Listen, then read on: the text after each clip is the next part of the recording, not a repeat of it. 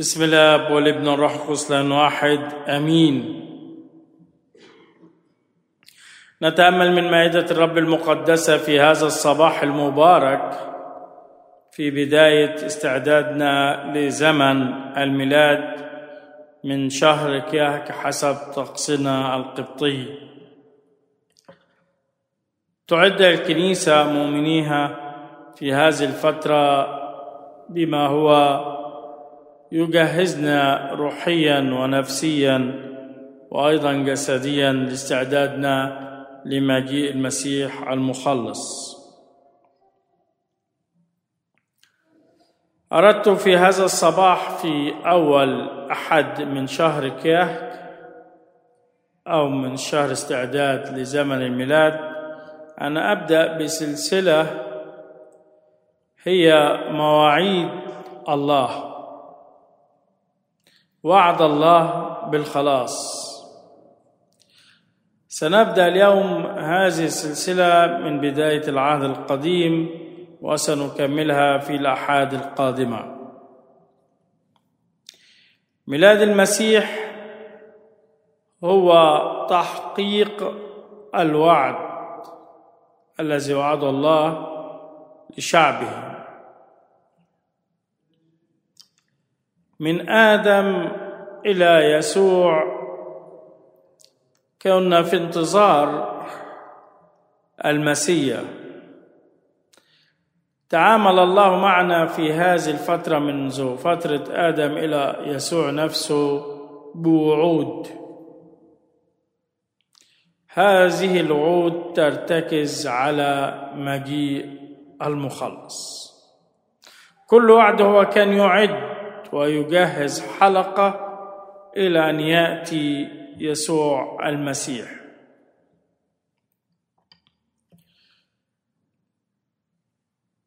أول عهد نعرفه في العهد القديم هو عهد الله مع إبراهيم.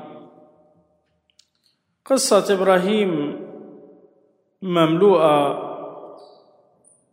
بمواقف روحية عميقة.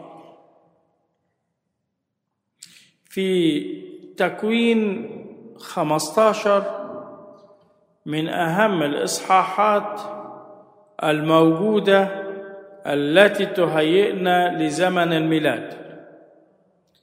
سفر التكوين إصحاح 15 يتكلم عن وعد الله لإبراهيم.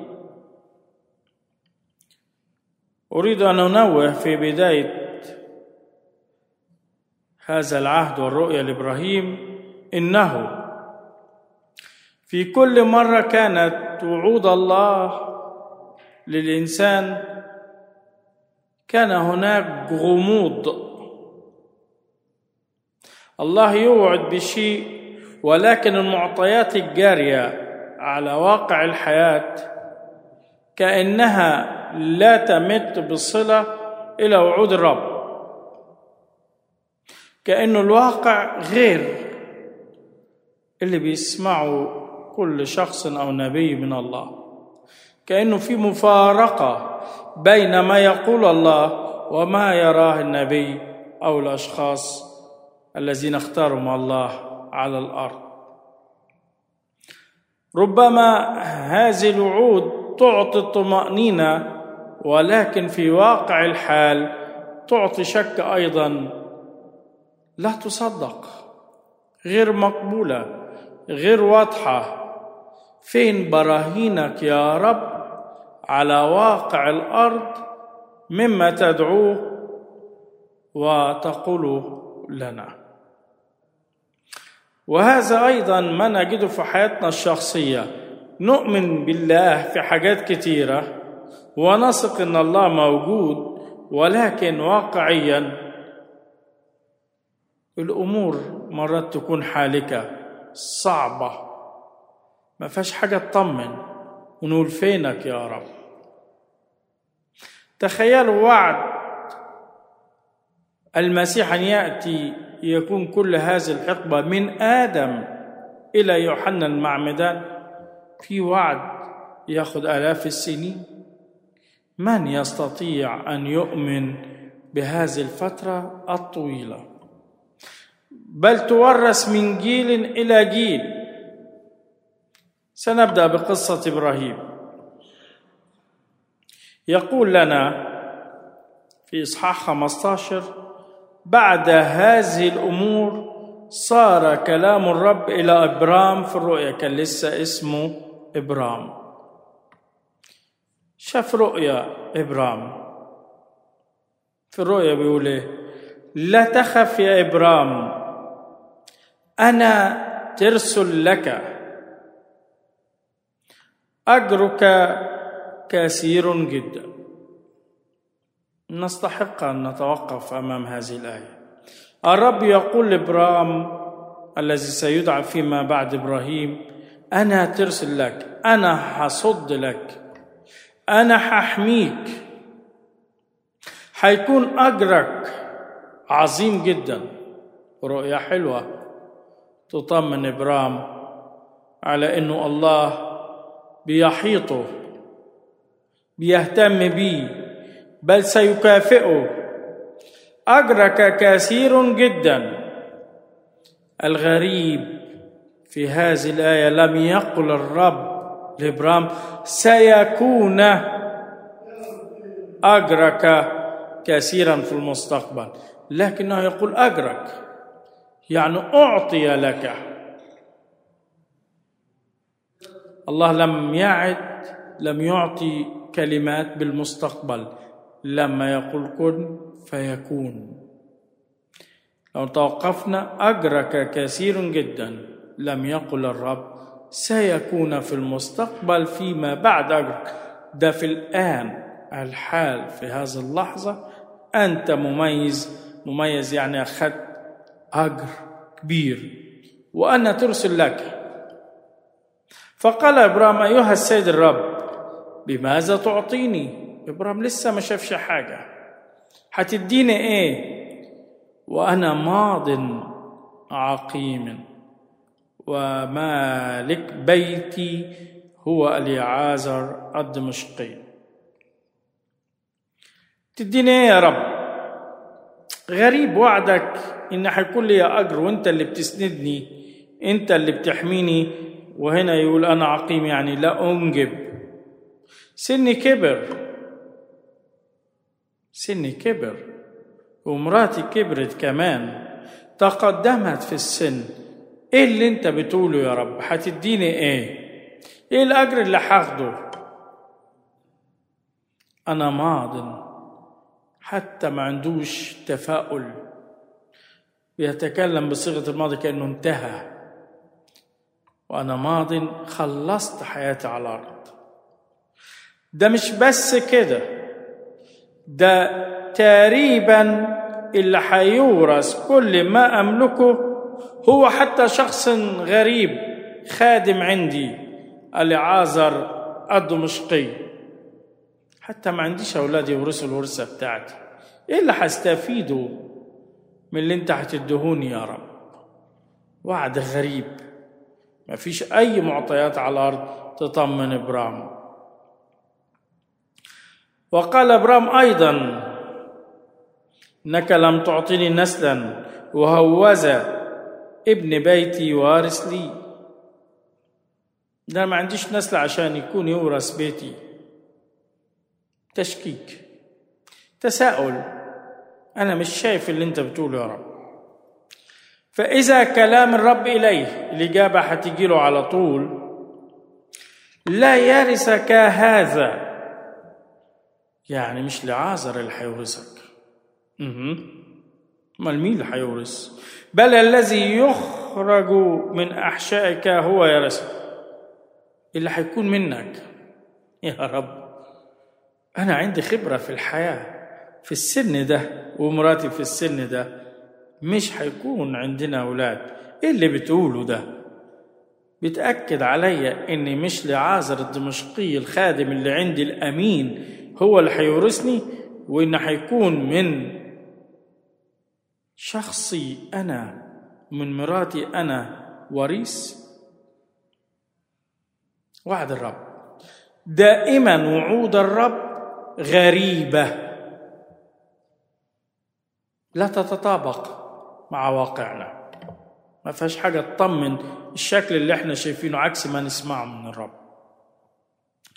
ثم أخرجه إلى خارج وقال: انظر إلى السماء وعد النجوم إن استطعت أن تعدها.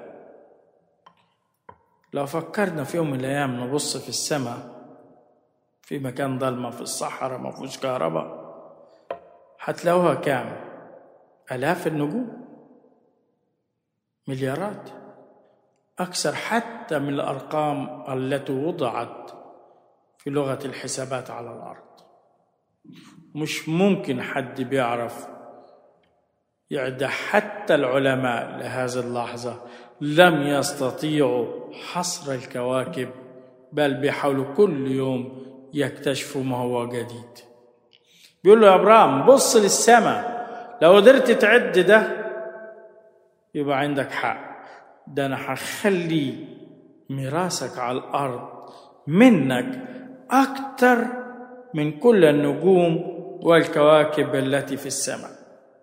وعد مدهش، لكن واقع. أنا عقيم، مش بنجب، ما عنديش طفل. كلام حلو لكن مش شايفه على الواقع. وقال له: هكذا يكون نسلك. فآمن بالرب فحسبه له برا. مش هخوض في الآية دي لأن لها لهود كبير. هل تبرر إبراهيم بالإيمان أم بالأعمال؟ ده موضوع تاني خالص. حسب له برا، صدق الرب فتحسب لي برا. كان الميزة في إبرام أن يؤمن بكلام الرب بالرغم المعطيات غير مطمئنة. ده في أول مقطع في هذا النص. في آية 7 في إصحاح 15 من سفر التكوين، يا ريت لما تروحوا ترجعوا تاني الإصحاح ده، تصلوا النهارده، تجهزوا نفسكم لزمن الميلاد بهذا الإصحاح. سفر التكوين 15: وقال له: أنا الرب الذي أخرجك من أور الكلدانيين ليعطيك هذه الأرض لترثها. أنا اللي عملت معاك حاجات كتيرة، تغربت، طلعتك من بلدك، ولكن عشان أعطيك الأرض دي ترثها. فقال: أيها السيد الرب، بماذا أعلم إن أرثها؟ سؤال تاني بيطرح من إبرام. ديني علامة أعرف إزاي إن الأرض دي اللي هورثها. ده تقريبا نفس السؤال اللي طرح من زكريا النهارده في قراءة النص الأول من شهر كهك. نص زكريا لما يجيله صوت الملاك ويقول له هيكون عندك ولد، إيه العلامة؟ نفس السؤال. مواقف الرب محيرة. شوفوا من أول إبرام لغاية نص زكريا النهارده مش ممكن نصدق الوعد.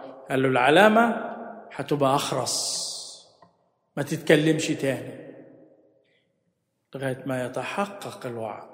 العلامة هتشوف يا إبرام إيه الأرض إزاي هتورثها. النص اللي جاي قليل جدا إن إحنا بنشتغل عليه في كنايسنا. 3-4 آيات اللي جايين أرجو من حضراتكم الانتباه فيهم.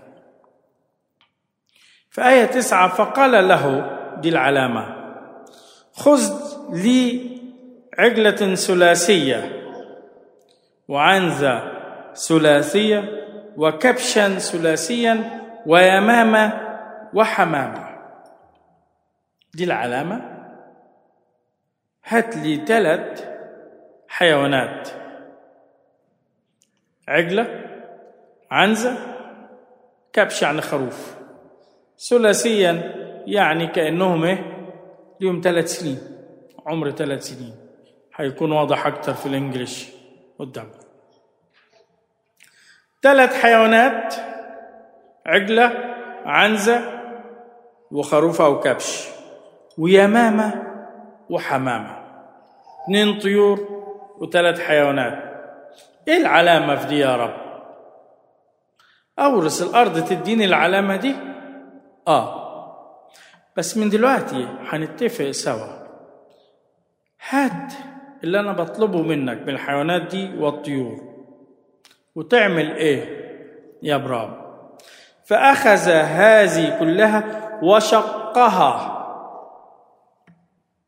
من الوسط، وجعل شقا كل واحد مقابل صاحبه، قطعهم. هات يا برام وقطع الكباش، كبش والعجلة والعنزة، قطعهم في النص، ذبحهم، شقهم، موتهم، يذبحهم يعني في دم، وافصلهم نص يمين ونص شمال. فأخذ هذه كلها وشقها من الوسط، وجعل شقا كل واحد مقابل صاحبه، يعني النص ده بيقابل النص يعني الأمامي يقابل الجزء الأسفل من الحيوان ده. وأما الطير فلم يشقه، الطيور ما ذبحهاش إبراهيم، ذبح بس الثلاث حيوانات. في الصورة قدام حضراتكم كل حاجة من الثلاث حيوانات، النص يمين مقابل النص الشمال، يعني جزء الرأس وقسم الخلفية. لكن الحمامة واليمامة تركهم وشقهم في الوسط، وجعل شقا في كل واحد مقابل صاحبه.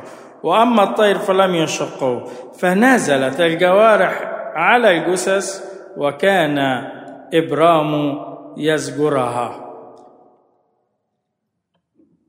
طيور ما ذبحهاش، بدأت الطيور تيجي على الجثث اللي اتذبحت الثلاثة الحيوانات دول، عايزين ياكلوا فريسة. كان يعمل ايه برام؟ يبعدها، يمشيها. ايه المغزى؟ ايه المعنى من الفكرة دي؟ برام عمل مع الله عهد بالثلاث حيوانات دول، وكأنه كل واحد من ناحيته هيكون ليه نصيب، وفي النص ممر، ناحية لله وناحية لناحية إبرام، وفي النص يكون ايه؟ ممر. وفي النص هو الذبح، في النص هو الدم. العهد دايما في الكتاب المقدس يرتبط بدم. تخيلوا كل العهود فيها ذبح ودم. بمعنى ايه؟ اللي هيخلي بعهده هو اللي هيكون ضيع الحاجة اللي اتفقوا فيها موت. انا هموت لاجلك وانت تموت لاجلي، فذبحنا في النص وهيكون ممر بينا الدم ده. بيقبل الله مع إبرام هذا العهد أن يشق، أن يذبح الحيوانات اللي فيما بعد لما يجي المسيح سيكون هو الذبيحة الحقيقية اللي هيقدمها الله وحده من غير ما يكون مشترك معنا. في العهد القديم مع إبرام كان العهد مشترك بين الله وإبرام، لكن في النهاية على الصليب هيكون المسيح هو اللي دمه الوحيد اللي هيشترك في هذا العهد ده، اللي بيسموه هذا العهد بلفظ كفارة. من أحلى التفسيرات لكلمة كفارة إنها مش واضحة كتير دايما عندنا في العربي. كفارة معناها أن الله والخاطئ على خط واحد، يعملوا علاقة مع بعض ويكونوا الاتنين فيها واحد. يعني الله يعمل علاقة بينه وبين الخاطئ ويصبحوا الاتنين واحد، الله القدوس والخاطئ يكونوا على نفس المستوى ويصبحوا واحد. ده العهد. أصعب حاجة أن يكون الله بقدسيته الكاملة مع الخاطئ ويكونوا في عهد واحد، يكونوا شركاء ويصبحوا واحد. ده الكفارة، إن الله بيكفر عنا بالرغم إن إحنا خطأ. يبقى معنى كلمة الكفارة أن الله والخاطئ يدخلان معا في علاقة تجعلهما واحد. ده العهد بيننا وبين الله.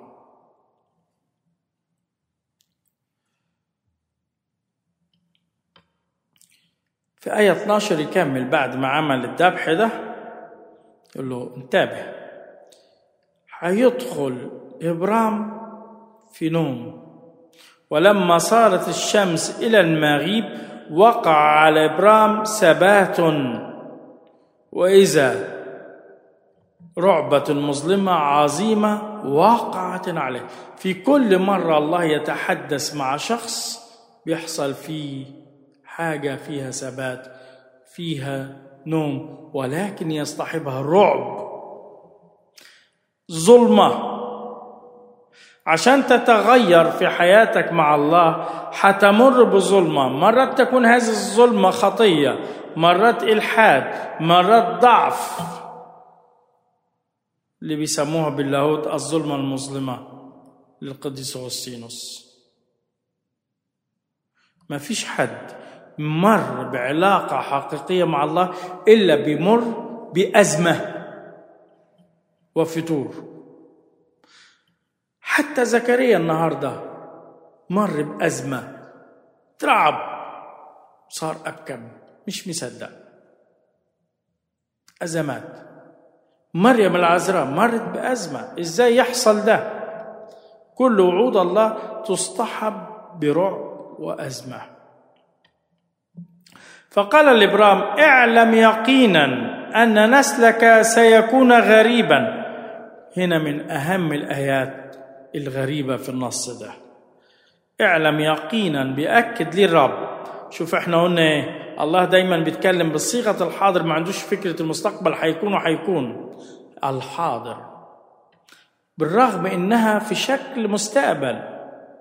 اعلم يقينا نسلك سيكون غريبا، ده لارتباطه بالزمن. إبرام عايش في الزمن، هيكون عنده مستقبل، لكن عند الله هو حاضر، واقع دلوقتي فعلا. أن نسلك سيكون غريبا في أرض ليست لهم ويستعبدون لهم فيذلونهم 400 سنة. فاكرين لما اشتغلنا في موضوع التبرناكل خيمة الاجتماع، قلنا خيمة الاجتماع اللي كان موسى بيجهزها كانت معدة من أيام إبرام. كان وعد الله يقول له: شعبك اللي هيكبر من نسلك يا إبرام هيقعد 400 سنة، 4 قرون خارج عن مكانه ومذلول عند المصريين. يعني النص اللي بيجي في موسى فيما بعد، انت اللي هتخلص شعبي، كان موجود من أيام إبرام، والله أعلنه لإبرام، يقول له: اعلم يقينا نسلك سيكون غريبا. يعني انت بيه عندك اولاد يا إبرام اللي انت لسه مش مصدق، والاولاد دول بيليهم احفاد واحفاد، وهيعيش هذا الشعب اللي هيكون من صلبك 400 سنة في ارض غريبة يستعبد فيها ويذل. يا ثم الامة التي يستعبدون لها انا ادينها، اللي هم كانوا المصريين، هيذلهم 400 سنة، لكن انا حدينهم وحداينهم كمان، هيدفعوا للشعب بتاعك فيما بعد. وبعد ذلك يخرجون بأملاك جزيرة، هيطلعوا أغنياء. فاكرين ليه يطلعوا أغنياء؟ عشان كانوا هيبنوا خيمة الاجتماع بيت الرب، كان هيديهم إمكانيات، مش حبا فيهم إن يبقوا أغنياء، لا، ليعدوا خيمة الاجتماع يكونوا أغنياء. وأما أنت فتمضي إلى أبائك بسلام وتدفن بشيبة صالحة. وعد غريب. كله ده عشان يجي المسيح؟ أيوة. كله ده عشان يجي زمن الميلاد؟ أيوة. بدأ من إبرام أبو الآباء، أبو الإيمان. وفي جيل الرابع يرجعون إلى ها هنا وبعدين بيكمل لأن ذنب الأموريين ليس إلى الآن كاملا. ثم غابت الشمس فصارت العتمة، وإذا تنور دخان ومصباح نار يجوز بين تلك القطع. نرجع تاني للنص، انتبه لغاية الجيل الرابع 400 سنة اللي هيعيشها شعب موسى في البرية، ويجي موسى هو اللي عايز يخرجهم من قبضة فرعون. دول أولاد مين؟ أولاد إبراهيم. من مين؟ من إسحاق. الرؤية دي واتخض ونام والشمس غابت مفيش نور، صارت عتمة ظلمة مظلمة، يمر بأزمة إبرام فيما بعد. ممكن تشوفوها في صراعات كتيرة في الكتاب المقدس. عندنا يعقوب مر بليلة مظلمة حالكة، وده هنعمله في تأمل صراع الله مع يعقوب في يوم روحي. لما حصلت عتمة حصل ايه؟ فاكرين الثلاث مواشي، العجل ده والعنزة والخروف واليمامة والحمامة. بعد ما بتحصل العتمة اذا تنور دخان يعني فرن ومصباح نار يجوز بين تلك القطع، كأنه بيشوف إبرام يصحى بعد الظلمة دي يشوف القطع اللي عملها في المواشي اللي قطعها نصين، في النص يكون في نار وشعلة، في النص نار يجوز بين تلك القطع، في كل النص بين القطعة دي والقطعة دي اليمين والشمال في الثلاث حيوانات. ما هي النار؟ النار هي روح الله نفسه، الروح القدس نفسه هو اللي بيمر في الممر ما بين القطعتين، الممر اللي في النص. الله بروح القدس هو اللي هيكون اللي يمر ويعمل هذا العهد بروح القدس. وفي كل مرة كان في العهد القديم الله يتكلم عن طريق النار والرياح والغيوم، وكان دايما فوق خيمة الاجتماع كان يشوف الدخان حضور الله. يعني بيقول له العهد اللي أنا قطعته معاك يا إبرام والدخان ده أنا اللي بقيت موجود في النص بينك وبيني، بين الجزء بتاعك والجزء بتاعي. في ذلك اليوم قطع الرب مع إبرام ميثاقا قائلا لنسلك أعطي هذه الأرض، ويكمل النص لغاية الآخر. هذا الوعد وهذا الميثاق، أول وعد في الكتاب المقدس كان مع إبرام الذي يكون في دم وفي قطع ويكون في جزئين، هو إيه؟ الإفخارستية. ولكن في الإفخارستية في شريعة العهد الجديد وفي ذبيحة العهد الجديد تكون الذبيحة من طرف واحد، هي من طرف يسوع نفسه، من طرف الله، بدون ما يكون الإنسان يكفر عن نفسه، لأن ذبيحة الإنسان لا تستطيع أن تكفر عن خطاياها. ده كان مفهوم النهاردة للعهد اللي بنجهز نفسنا بيه للميلاد.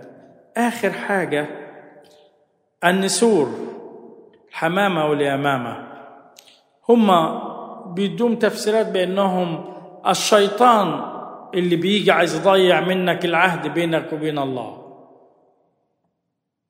الخطية انت قطعت عهد مع الله، ولكن الشيطان مش هيسيبك. بيصنفوه بانه الحمامة واليمامة اللي ما ذبحهمش إبرام هم اللي جايين على الجثث عايزين ياكلوها. اوعى تفتكر لما يكون بينك وبين الله عهد هتعيش بسلام، هيجي اللي يضيع منك هذا السلام، البشر اللي شككك. أنت نفسك ستشكك نفسك وتقول مش هيحصل، هل الله هيعمل لي ده؟ هتجي لك حمامة ويمامة تاخد وعد الله ليك، إنك يقول لك ثق، اثبت للآخر، خلي إيمانك للآخر. ده هنا في قدام حضراتكم في الصورة النص حيوانات اتجاه الله، والنص الثاني اتجاه جانب إبرام. وهنا كأن هذه الرؤية يعد الله إبرام مش بس يكون وريث عنده إسحاق ويجي له ابن، لكن عايز يقول له منك سيأتي المسيح. كأنه بيديله رؤية في السماء، شوف انت اللي ما عندكش أولاد وكنت متخيل العذر الدمشقي اللي هيورث، لا، هيكون عندك النسل اللي هديهولك من زوجتك سارة، اللي فيما بعد هيوصل منه الآخر خالص، آخر الزمان اللي انت مش هتشوفه وهتموت بشبه كويسة وصالحة. أولادك وأحفادك في الأجيال بعد كده هيشوفوا المسيح، وكأنه يشير بالعهد الذبيحة دي اللي عملها هتكون لها المقابل، الذبيحة الحقيقية فيما بعد في الصليب يسبقها خميس العهد اللي هي الإفخارستية الشكر. عشان كده حافظوا على وعود الله، إذا الله أعطاك وعد ثق إنه هيكمله، بس إذا نفهمه مش سهل. ده اللي في الإفخارستية. لحد اللي جاي هنكمل هذا الوعد من قصة إبراهيم وسارة تمهيدا لمجيء المسيح. ولإلهنا المجد الدائم الأبد، آمين.